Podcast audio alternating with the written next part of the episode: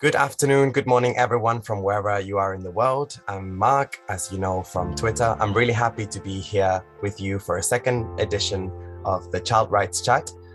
In the previous podcast, we had the wonderful Nivi Bille, who is based in Greenland, and she's an advocate for decoloniality in Greenland. So give that a listen if you haven't yet. Today, we come to you with yet another psychologist, just like Nivi, but who will take a very kind of different approach in what she will talk to us about today. Vera Rodriguez, whose pronouns are she, her, is a clinical psychologist and certified plant-based nutritionist based in Guatemala City. She offers in-person and online therapy, nutritional counseling, and workshops, as well as conferences in the area of psychology and holistic health. She studied psychology, cognitive behavioral therapy, and she will be talking to us about youth and all things therapy in general, as well as social justice applied to the place where she lives right now, Guatemala City. Her Instagram, in case you want to give her a follow, is VR Health and Wellness. Vera's here with us now. It's wild because we're connected across an ocean right now. I'm in Europe and she's in Guatemala. Vera, how are you? I am great. Thank you so much for this opportunity and for having me. Yeah, I'm really, really excited because we know each other outside of the podcast world. So it's going to be a great chat because we already have something to build this conversation on. Very true. Yeah. So how is it? I'm going to just dive straight into it because I'm very curious about all the things I want to ask you. I was wondering, how would you describe today's youth's mental health? How does that compare also with the mental health of previous generations? Mm-hmm. Well, it could be better. Mental health now in youth could be better because it has been a noticeable decrease or increase, I would say, an increase in youth hopelessness. This is something that I see very often. A lot of young adults, teenagers, and even children have been reporting feelings of hopelessness, sadness, depression. From 2009 to 2020, there was a 40% increase in depression cases, for example, or children and youth reporting being sad or feeling lonely or feeling neglected, you know. So that is very, that's a big number. It's very impactful to hear those kind of numbers. So mental health right now could be better. It compares to other generations, I think, because at least now, which is the positive side, at least now, it's more open and people are more willing to seek help in the mental health department. People are more willing to go either to a therapist or support groups or coach, life coaching or counseling, you know. So that aspect to me is very good. To me, that is a positive thing that is going on with mental health. However, you know, in past generations, the biggest difference that I see is that parents of this generation are not very keen on their children and youth receiving mental health, because to them it was very different. It was not accessible or as accessible as it is now. So the biggest difference that I see between this generation and past generations is that the acceptance that mental health is important and it is something to be treated like any other thing that would happen to your body, you know? Mm-hmm. That's really interesting. And especially I wonder, because I was thinking mental health surely has worsened over the course of the pandemic, because well, that's not just in the youth, that's for everyone, as we know, and is so talked about nowadays. But I was wondering, how come from 2009 that 40% increase in hopelessness?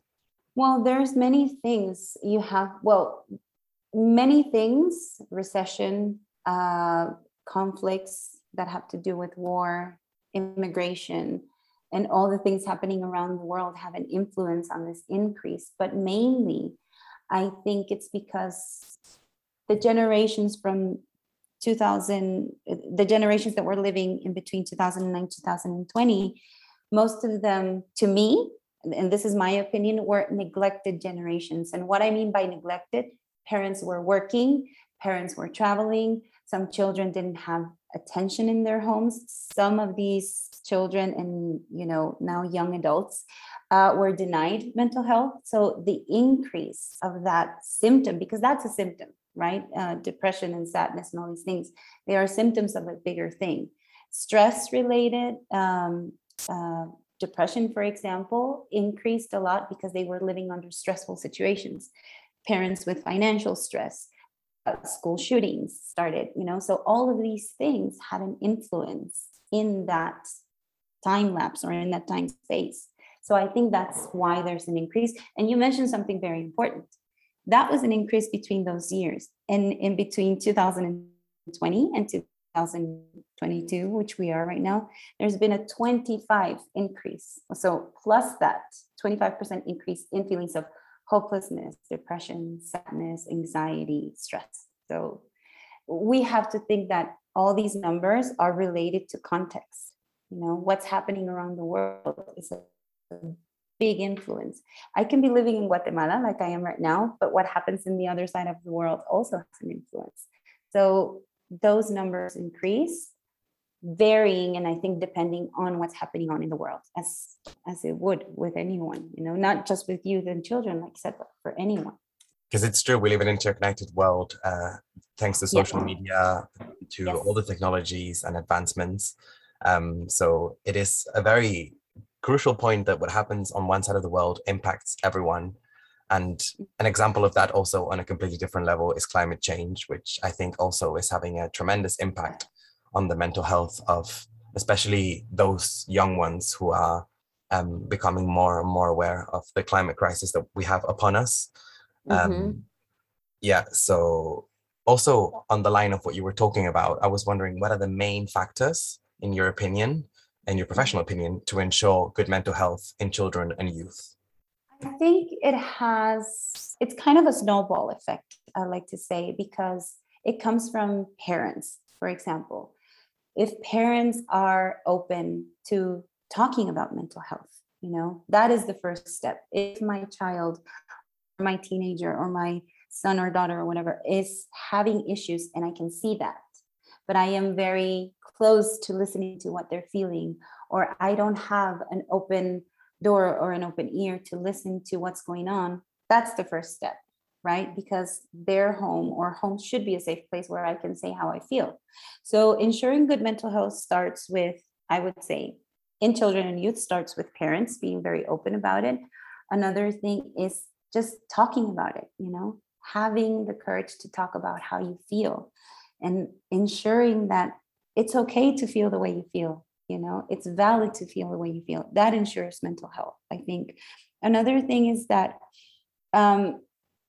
having no judgment in our families and in our communities when somebody says, hey, I need help, ensures good mental health, you know. Letting people express what they're feeling, no matter what it is that they're feeling, is of the most importance. So I think it starts with parents. I think it's also with our children and our youth, to tell them, hey, everything's okay. You're going to be okay if you seek help, and if you need help, we will provide that for you. So having spaces for children to go to, you know, or for youth to go to. I know sometimes the financial aspect is one of the things that doesn't ensure that kids can go to a mental health specialist. So there should be more open spaces. So ensuring mental health equals having parents involved, having children understand that it's okay to have feelings and seeking help, and having places where they can go and seek that help. That's really interesting. And I can only think for myself, I'm 21 years old, so I'm still really young. And the awareness of mental health was more prevalent in my generation than previous generations, for sure. But I still think that it wasn't normalized enough. And that was in a very privileged background I grew up in. So I can only think that in other places of the world, especially in the global south, where the most basic needs are aren't even covered, these conversations can be had. So I think it's like really, really important also that, which I know you do as a therapist, also address the kind of different levels of reality that exist in this planet, and how for some people who don't even have the bare minimum, that must undeniably also have a very hard impact on their mental health, because if you can't access food, you can't really go as far as to think about how you're feeling, right? Because you just feel hunger. Completely. And I think you touched on a very important point. The thing that I was saying, like, it is accessible to only some people. So how do we talk about, or how do we ensure good mental health with people that don't have access to this? It's just by bringing awareness, I think, and in some part, making it not a taboo in my country, especially. And I'm going to speak about my country. I don't know how it is in other places, but here it's not very culturally accepted still to go to a therapist, not in the city, not in the outskirts of the city. So it's something that is not even discussed, you know? So how can we ensure mental health on children that don't even have access to this, or that it's not even talked about? It's just to bring awareness in any way you can. Every time you can speak about it, just bring the awareness wherever you can. So it's more open for families and people that don't have access to it. It's, yeah, definitely. And it's really interesting because last week with Nivi, we were also talking about how trauma is perpetuated through generations and across generations if it's not healed. And you're mentioning that one of those really important pillars to ensure good mental health in the youth and children is your parents. So I think there's definitely a link there, which is also something to point out when we look at all these really interesting conversations we're having on this podcast. You and I have been talking about activism in the past and outside of the podcast, outside of the microphones and all of that. But I think that one of the ways in which you do activism is doing that very thing you're preaching, which is making therapy a lot more accessible to people. Yeah. And you offer reduced fees because of that to people around the world. And I know that for myself and also for people around me, that has really made a difference, because we've been able to access mental health support that we wouldn't have otherwise been able to sustain in the long run, financially speaking. So this is a public thank you for providing that. That being your kind of activism, how do you approach it? How do you view it? I've always thought that when you do something like I do, when you become a therapist, when your objective is to help people, you know, in any way you can, that should always be your focus. It doesn't have to be how much you can earn from helping somebody. It doesn't have to be how much fame you can get from being a really good therapist. You know, something that happens very often now in social media that I see therapists just blowing up and doing all these millions of things, but are they really, you know, interested in helping the person that they're talking to? So my objective has always been that. And if in some form or in some way I can help by either reducing fees or giving out free sessions or talking in a community about mental health or speaking to children when I'm in school or with the friends of my little daughter, you know, so anything that I can do that brings awareness to how important it is to pay attention to our feelings and to how we feel and to how we treat others and we treat ourselves. To me, that's a job well done. That's all I want to do in life. You know, I don't know how else to express it. Yeah, I think it's really beautiful. And especially as someone who does activism, just like a lot of the people who listen to this podcast do, I think it's so important to have access to that mental health, because otherwise we burn out and we kind of also start having feelings of hopelessness when we work so hard to change something, socially speaking, and we can see those changes because the system isn't changing. So yeah, mental health is really at the core of the progress of our society. So I think it's really essential. That is really essential. I just want to add that it's incredibly admirable also the people who decide to do activism, because it is so emotionally draining. So when you choose to become an activist, when you choose to do things for others through activism, you have to be very aware that your emotions and your mental health are going to come into play, and you have to pay attention to it. So immediately my thought would be, okay, I want to do activism. I want to be, you know, strong mentally and emotionally. I'm going to reach out. It doesn't matter how, but you have to reach out. That's the main goal, you know? Yeah, it's really, really, really important what you're saying. I totally add on that. So if you missed those 30 seconds because you were cleaning while listening to this podcast, scroll back in time and listen to that again. And also on that note, I want to ask you, what is the real impact of therapy on someone's mental health? Because I've often heard that, like, people say, it doesn't really work for me. I tried, but it doesn't really work. It's not for everyone. Is that really just a myth? Or is it true that it doesn't work for everyone in the same way? Well, we have to accept it. You know, sometimes therapy doesn't work for everybody. Sometimes being in a room with a person talking about your past trauma is more hurtful than helpful, depending on the professional that you're talking to. So for some people, when they say it hasn't worked, maybe is because the person that they were talking to was not the right match or didn't really understand what they were going through. I don't know. There could be many factors why therapy doesn't work. Now, we also have to think about therapy not as something that is very modern or it's just coming up. It is more talked about now, you know, but this has been going on for centuries, you know. Talk therapy, which is the most famous type of therapy, has been going on since the 1800s, when people used to call their doctor and tell them they were, oh, you can do this, and just the relief of that anxiety of having a professional say, it's okay, you're going to be okay, just, you know, this are the things that you can do, has been going on for centuries. So the impact that it has on society is big, because first of all, just that is being very objective and listening to us and paying attention and wanting to help us in any way that they can. That makes me feel valuable. That makes me feel like care, like I care for myself. The other person that is working with me cares, and that there's a reason for why I'm going through this, and that I'm going to come out of this.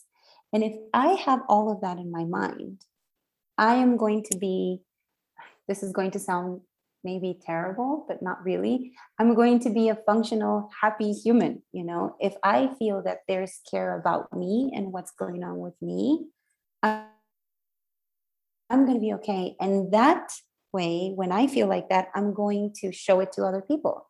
In the way my relationships work is going to improve. And as a society, we know that it's all about relationships, how I relate to others. So if I'm working on myself and I feel valuable and I feel happy and I feel seen and heard, that is going to project into my relationships. And therefore it's going to kind of, again, snowball. It's going to impact the circle or the social circle that I live in, or the society that I live in. And that maybe there's a connection that I'm finding here, which is not very obvious, but I can't help but think of it. In the area of social movements, there's kind of a political study that was done, which, if I remember well, suggested that if 3.5% of the population enter a social movement or embrace a cause, eventually, in a matter of a really short period of time, that change or that social movement will transform society completely. So when speaking of activism, for example, you wouldn't need hundreds of or millions of people involved in your cause. Just as long as you change the 3.5% of the population, that will already trickle down in this snowball effect. I can't help but connect it to what you were saying. If only 3.5% of the population became aware of their emotions, but simply. Maybe we could finally live in a more happier society, in a more balanced society, in a healthier society. Right. I didn't know this. I didn't know the numbers. So thank you for sharing that. I mean, I wasn't aware of the study, but what I do connect to now, what you're saying is that what happens when I decide to work on my mental health is that it produces an immediate change. How so? Is because it makes us responsible. And it's something that you were talking about. It makes us responsible for our feelings. So understanding our feelings, and we become responsible of our feelings, but we also become empathetic and kind of, more aware of what others are feeling. So it's like you said, it's connectivity. If I am doing this for me and I impact the person that I'm talking to and that person impacts another, I see what you're saying about that study. It takes just a few people and for all of us to see this is important.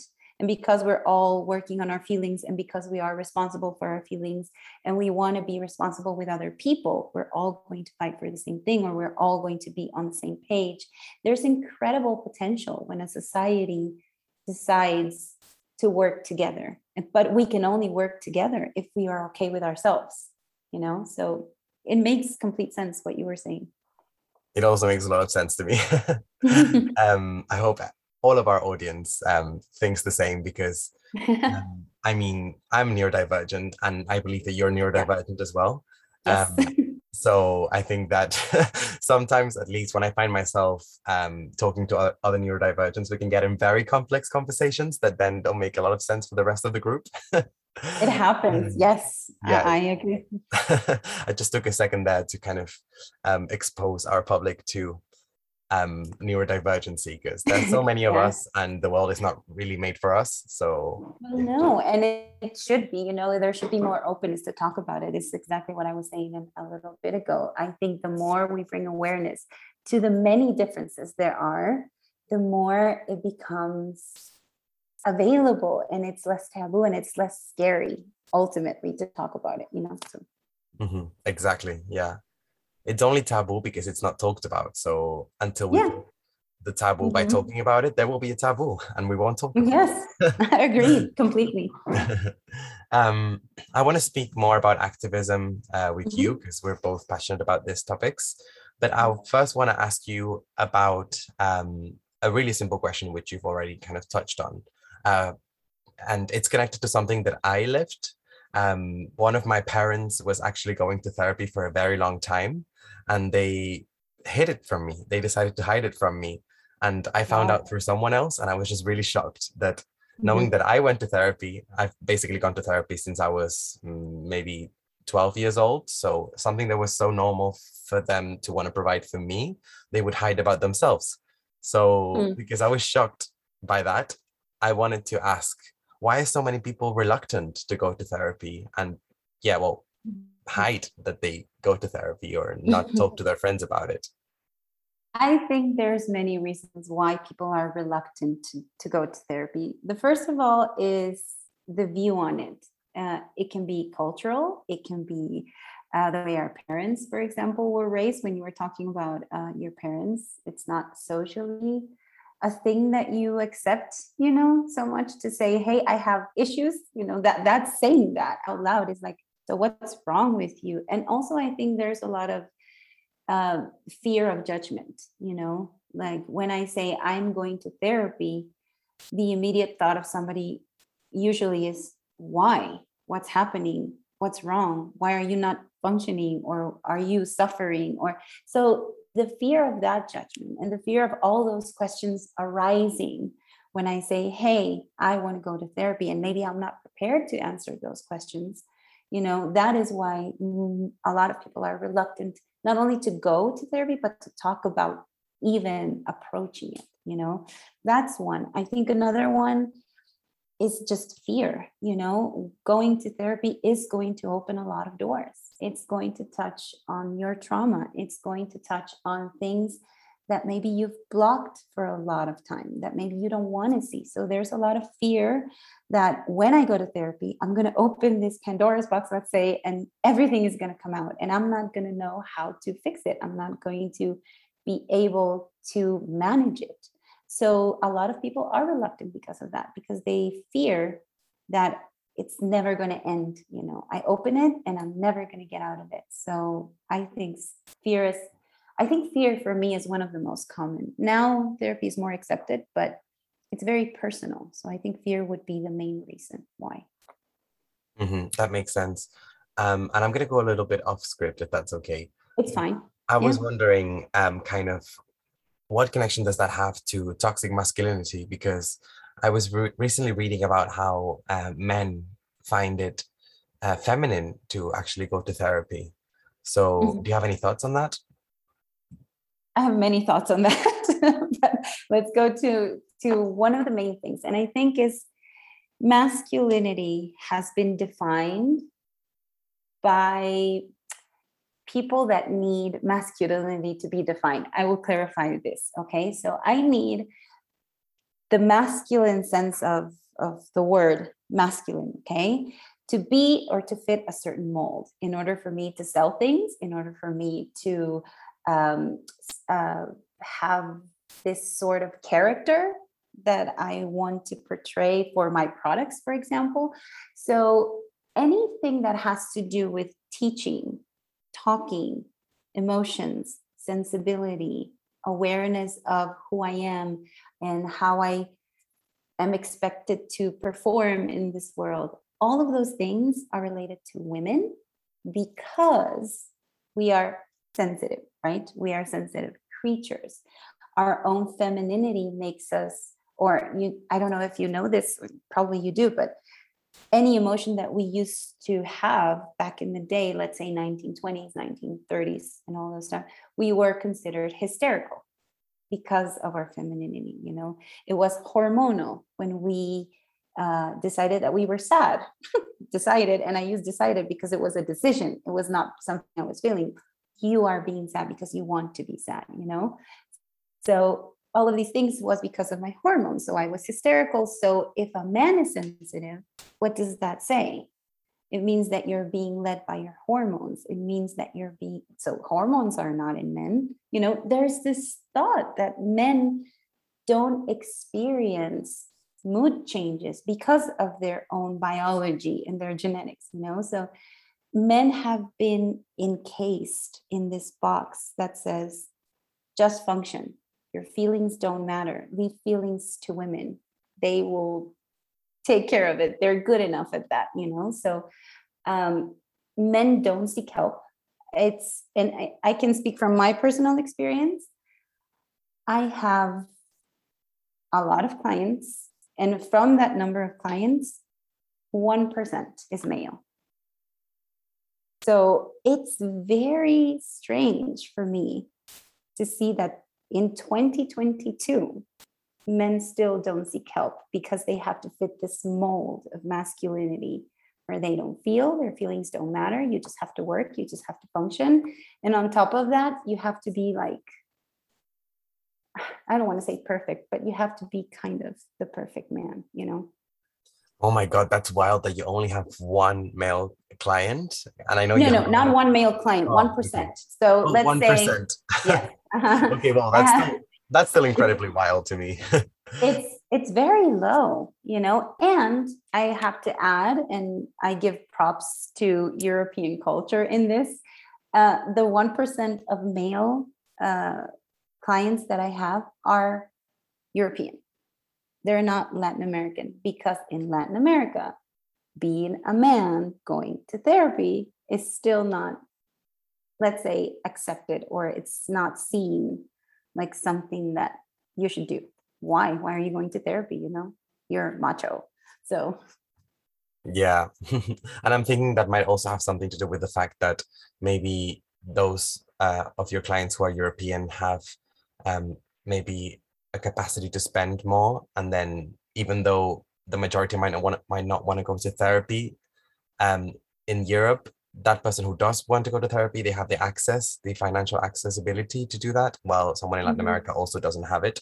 But I totally hear you when you're talking about how Latin American men would not want to go to therapy as a general rule, because the same thing happens in Spain. And I think culturally speaking, Spain and Latin America are not so far from each other. They're kind of similar, similarities, yeah. Yeah, especially if you compare it to like Scandinavia, where I am right now. It's I can see a lot more similarities between Spanish people and Latin American Mm-hmm. By those who don't know, I was born and I grew up in Barcelona, so I'm not just wondering. Mm-hmm. How did I kind of have a reference. Yeah.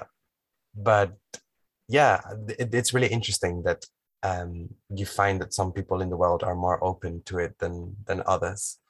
Completely. And it doesn't, sorry to add, but it doesn't just only apply to men. I see a lot of openness to going to therapy in women, also more in European countries or in the United States and Canada, which are people that I also work with, than in Latin America, you know? And I think it's also because I think it's cultural, and it's the way people are raised in Latin America. It's like, oh, just get over it, you know? You're fine. There's a joke going around, which I don't think it's funny. But when a child in Latin America says, oh, you know, I'm feeling depressed, and the mom immediately says, you're not depressed, you're just bored, go clean your room, or something like this, you know? So it's not accepted yet. So most of my clients come from different backgrounds. I don't want to say that's a good thing. I don't want to say that's a bad thing. It's just different, you know, the way we approach therapy in different parts of the world. That makes sense. I was wondering, would you say that therapy is Western, at least in its beginnings, or is it something that appeared across boards, across cultures? I think the term therapy actually became a thing, like I was saying before, in the 1800s.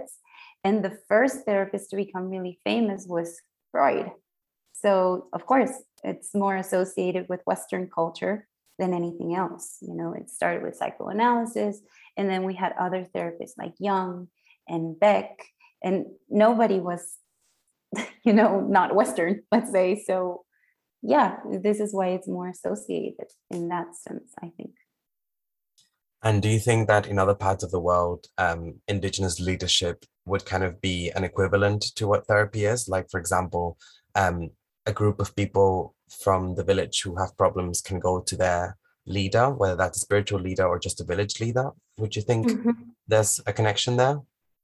Completely. You know, in Latin America, it happens a lot that I'm not going to be specific. I'm going to generalize, you know, but it happens a lot that instead of seeking therapy, they go to a religious leader. They go to their church and talk to the pastor, you know, and they talk about their problems. Most of the time, they can't talk about all of the things that they're going through because it's a religious setting, but at least they find some comfort in knowing that there's somebody that can kind of guide them, you know. So it happens a lot. It's very common that they don't seek a therapist, but they seek their religious leader. Mm-hmm. Yeah, I hadn't thought of that, actually. And it's something that is replicated across the world, I guess, even with the, not even just in indigenous settings, but also with the major religions in the world. It's true, there's always that figure who kind of looks after the believers. Yes. So, yeah. And then back to my hyper-focused topic, my topic of interest, which I keep bringing back all the conversations to. So when we speak of social justice and human rights abuses, we often talk about the effects of having your human rights violated on your body. Like, for example, Nivi last week was talking to us about how Greenlandic women were forced IUDs inside their bodies so that they wouldn't have children. And the Danish government was trying to prevent women from having more children, because then there would be more Inuit, and that was a racial minority that inherently they hated. So yeah, those are human rights violated on someone and the impacts on their bodies. But what's the impact of these violations on mental health? So in kind of like a broader context, what are the effects of being marginalized and made a minority in a space you inhabit, say a country or or even a village, if whatever identity you have is less common there than in the wider country, for example? Yeah, I understand. You know, being marginalized in any sense has a huge impact on your mental health. And there's different types of marginalization. Oh, that's a long word, I think. It can be, you know, it can be because of your ethnicity, because of your sexual orientation, because of your beliefs. So there's many ways people are marginalized. But the impact it has on your mental health, to me, the first thing is I am undervalued as a human. You know, some characteristic that you find different in me makes me less of a human or makes me less important, or my health, my well-being doesn't matter as much as yours. So being undervalued, I think, is a big impact it has on mental health. That's the first thing. The second thing is, I think, the feeling of being unsafe. You know, if I am being marginalized, it's because they either fear me or they don't want me, so I don't feel safe. And a feeling of unsafety, of constant unsafety, has a big impact on my mental health. I live stressed, I live anxious, I live in fear, and all of those things don't make me, or don't let me, don't allow me to be completely who I want to be and do the things that I want to do. So for me, it has a big impact, a tremendous impact on mental health. You know, it can result in depression, isolation. Isolation can become a form of anger, and then I can do horrible things if I feel really neglected, you know, so it has a huge impact, I think. And it's a bit of a kind of tricky question, because I know what you will want to reply to that, but I'm going to ask it anyway. If you had in one hand the person who perpetrates that marginalization, that basically the oppressor on one hand, and then the person who is oppressed, the victim, on the other hand, who do you think should receive therapy most urgently? Wow, that's a great question. Okay. I will explain why I would choose both. But if it's urgent, you know, if it's urgent, I would choose the person that's being marginalized. Why? And the reason why is because, as you said a little bit earlier, things are not changing really fast. We're not creating change as quick as we should. Okay. So in order for me to change an oppressor would take time. A lot of time, a lot of effort, a lot of working through their own trauma and bringing them back to realizing that they don't need to be the oppressor. So there's all these things.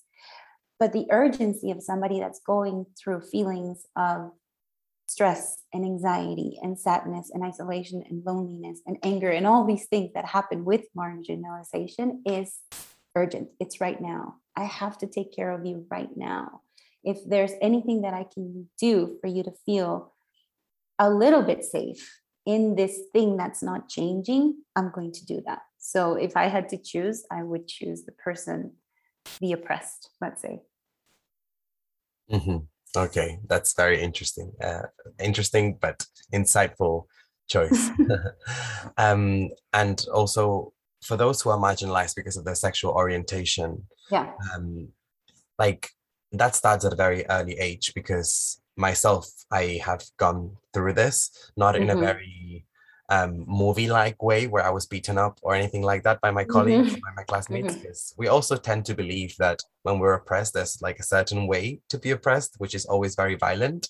When white people think of racism, they think of really overt kind of forms of marginalization, to the point where it's completely dehumanizing.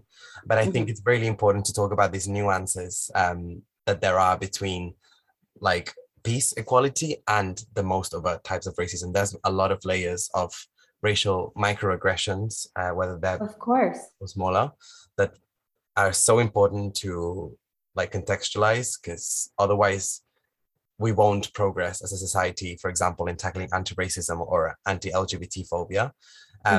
So yeah, I've gone on a tangent, but basically I was saying that me as a kid, I had these feelings of being marginalized because of my sexual orientation, even though I didn't necessarily go through really horrible physical violence or anything like that, but just the space for me to be wasn't really there. And actually, I didn't know what a gay person was up until the age of 10. So all my life, I believed myself to be straight, which is so not the case today. So I'm just really shocked at how, like, not only oppression, but also lack of representation in whatever social group you're in, how that can affect your mental health as well. Mm-hmm.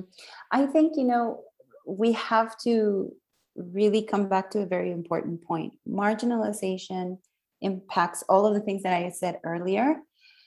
With your sexual orientation, it also strips away basic rights like marriage, basic rights like employment, basic rights like being accepted in certain groups, you know. So it goes beyond just feeling sad or isolated or stressed. It goes beyond that, because when you're denied a thing that everybody has, a human right, it has even a bigger impact, you know.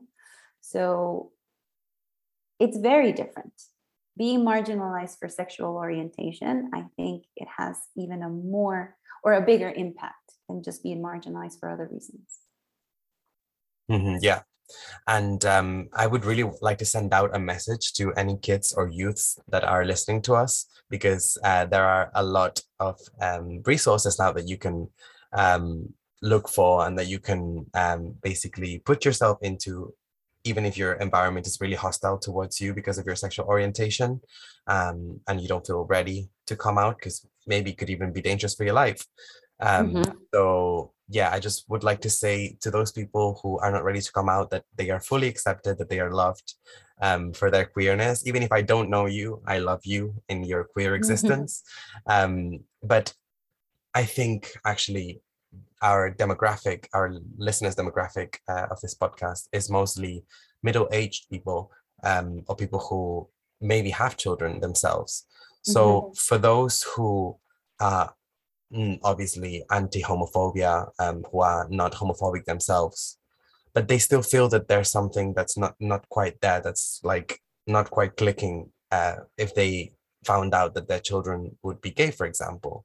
What would you say to them? Any tips for parents who might have a queer kid, or who should prepare before the kid possibly comes out for them to be queer?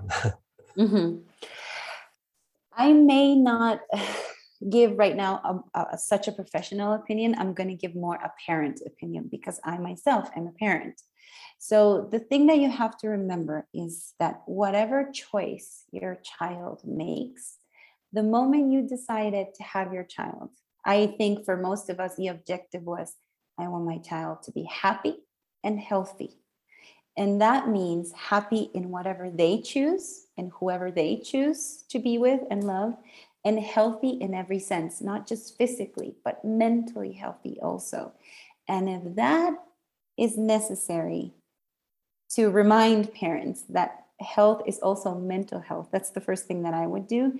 It doesn't matter what sexual orientation your child has. If your objective was always for your child to be happy and healthy, you have to open the door, at least for them to talk about it. You have to open the door to listen to what they feel.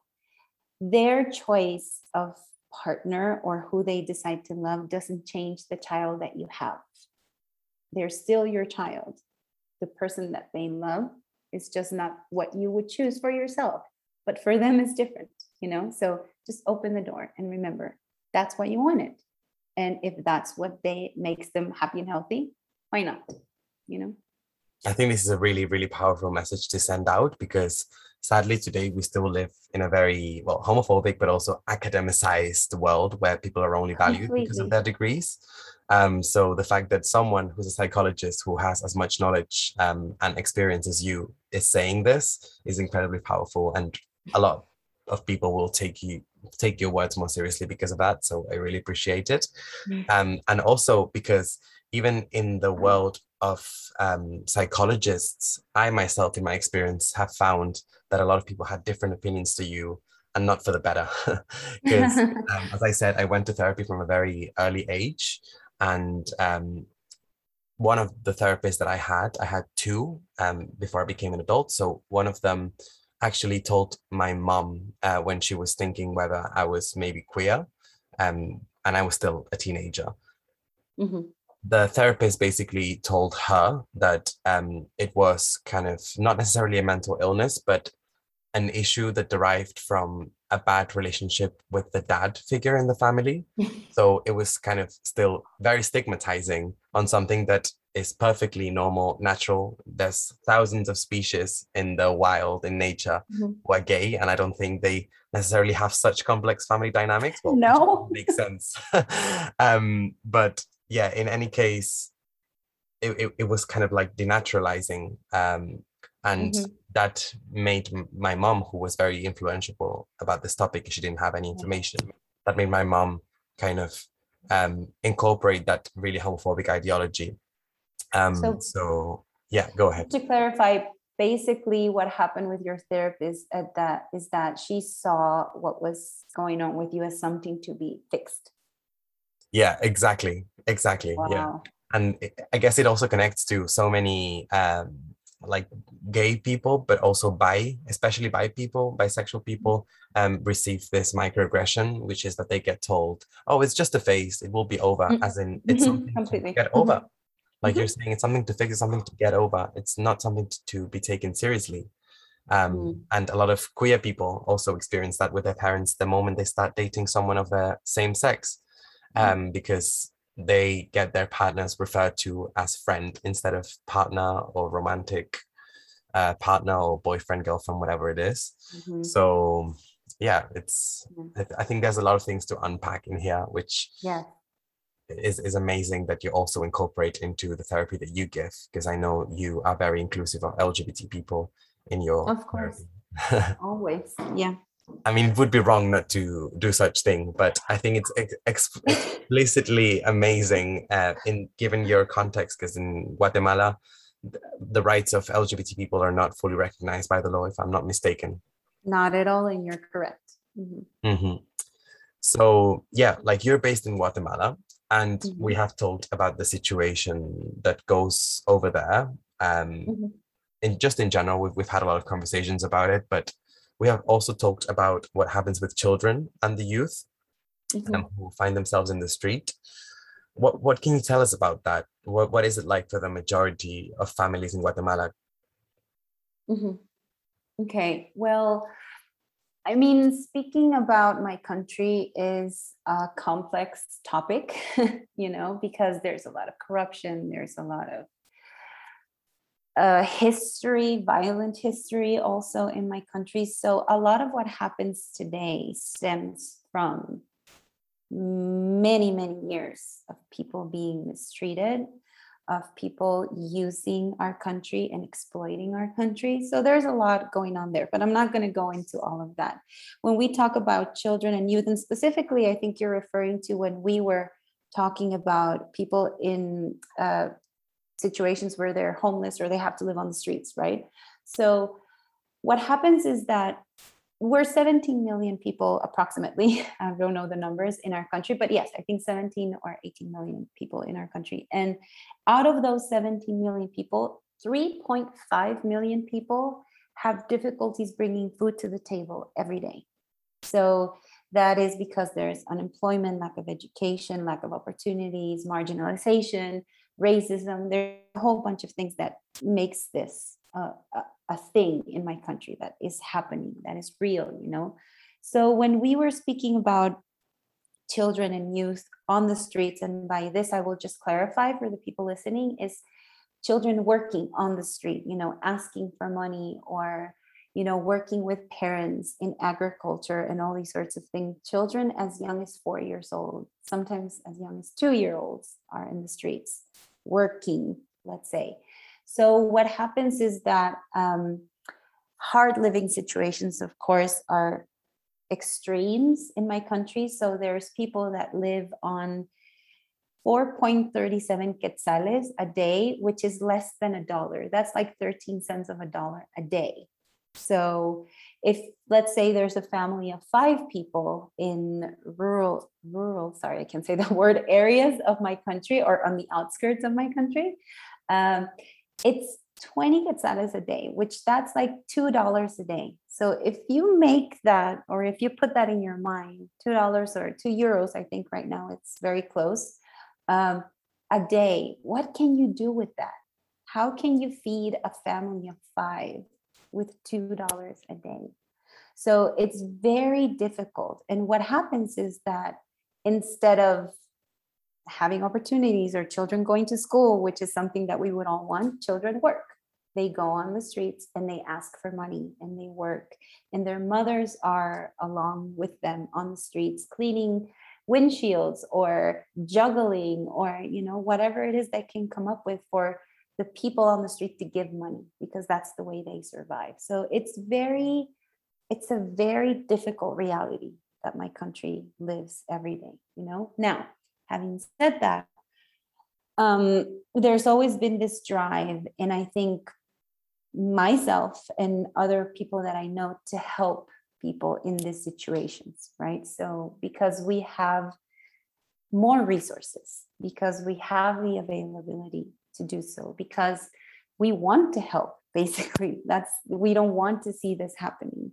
So you and I were talking about when we had the opportunity to share time about what we could do with this situation, right? So the reason why I feel so connected to helping people, and especially mothers, I think my heart is very close to what mothers go through in my country because of patriarchy, because of the way they're seen, you know? So one of the things that I've always wanted to do is help mothers and their children. You know, how can we help communities? How can we help mothers and children in this situation? So we were speaking about, you know, how can we do this? Can there be a safe place for them to go? Can we help communities that need aid in just basic needs like food, water, medicine, shelter, you know, all these things? So I think you and I touched upon that because this is something that I would really like to do, but I don't know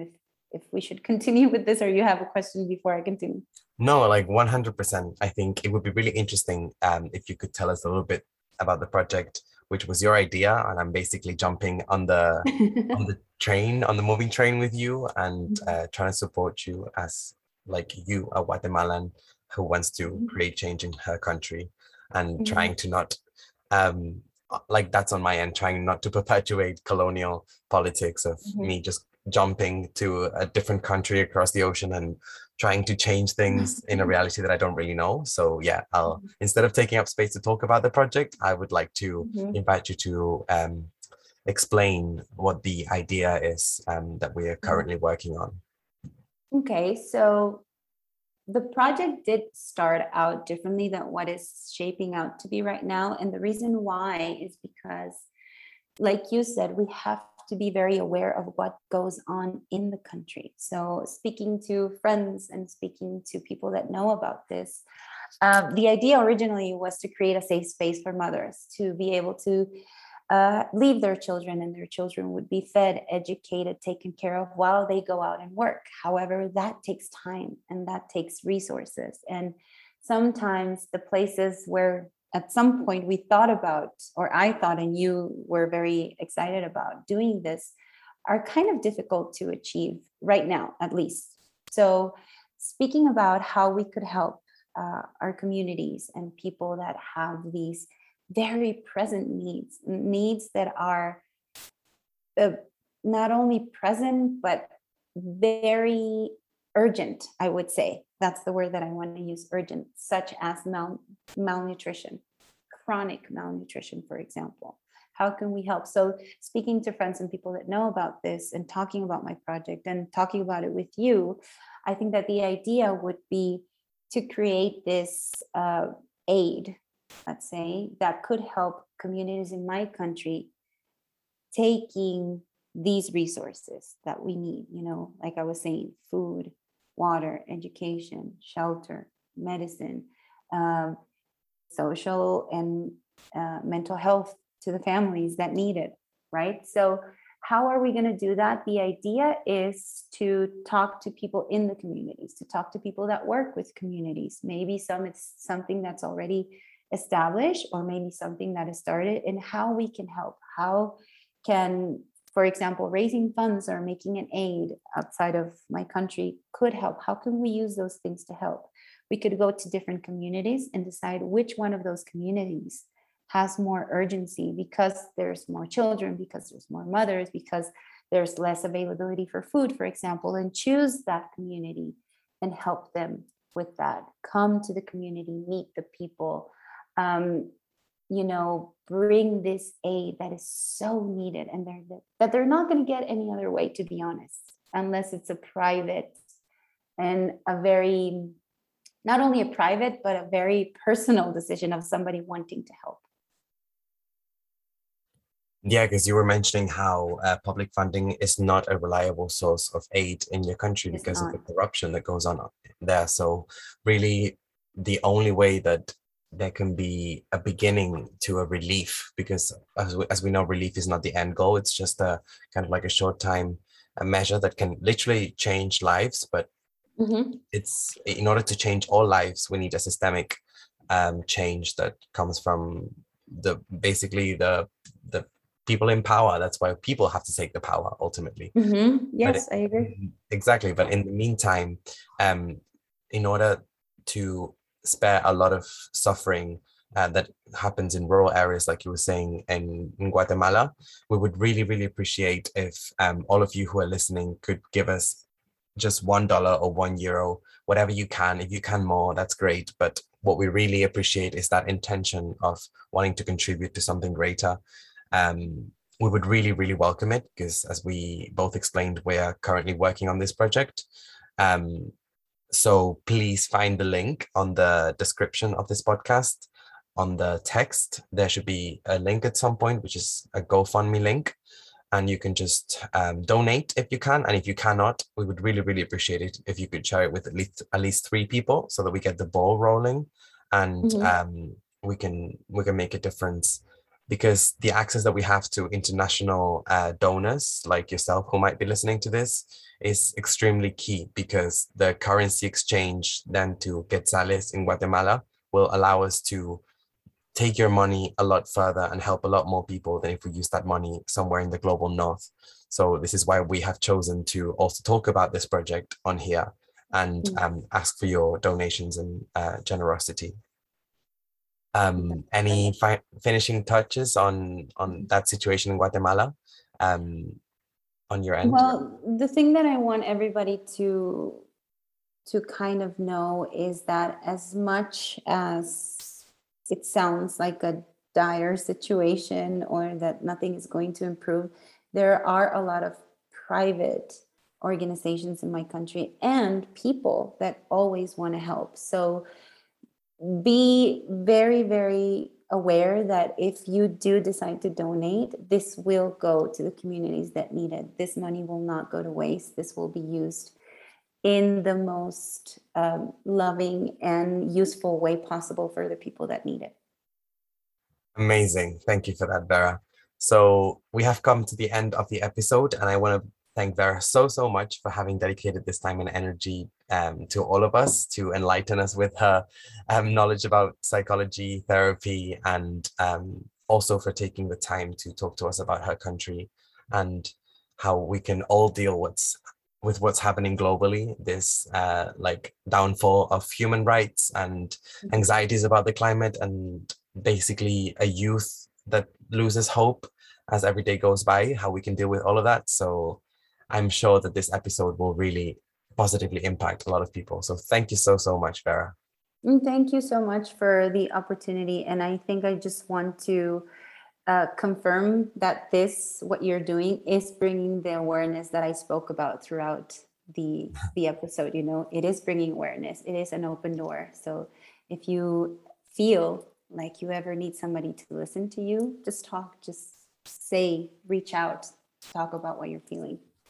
Amazing. Thank you for that last comment, Vera. And I just want to remind everyone that the GoFundMe link is in the description of this episode, and that Vera's Instagram is VR Health and Wellness. So please go onto her page. And if you want to request any of her services, whether that's psychology, therapy at affordable rates, or counseling, or if you would like her to do a conference, or even just a session in regards to plant-based nutrition, please do contact her on there. And I can assure you from personal experience that she's an amazing professional. And I'm not having any other therapists after Vera because she's been really amazing. So she's the one that I'm keeping. Oh, wow. Thank you so much. Yeah, of course. Thank you. That is very flattering. I'm very honored to hear those words. Thank you so much. Wonderful. So once again, thank you, Vera, so much. And please stay tuned for the following episodes of this podcast. We will have a lot of really, really interesting global advocates. That's what this series is called, Global Advocates. And we're still focusing on LGBTQ rights and climate justice for this series. So if you want to learn more about that, as well as children's rights and social justice in general, please do not miss the following episodes. Have a great day.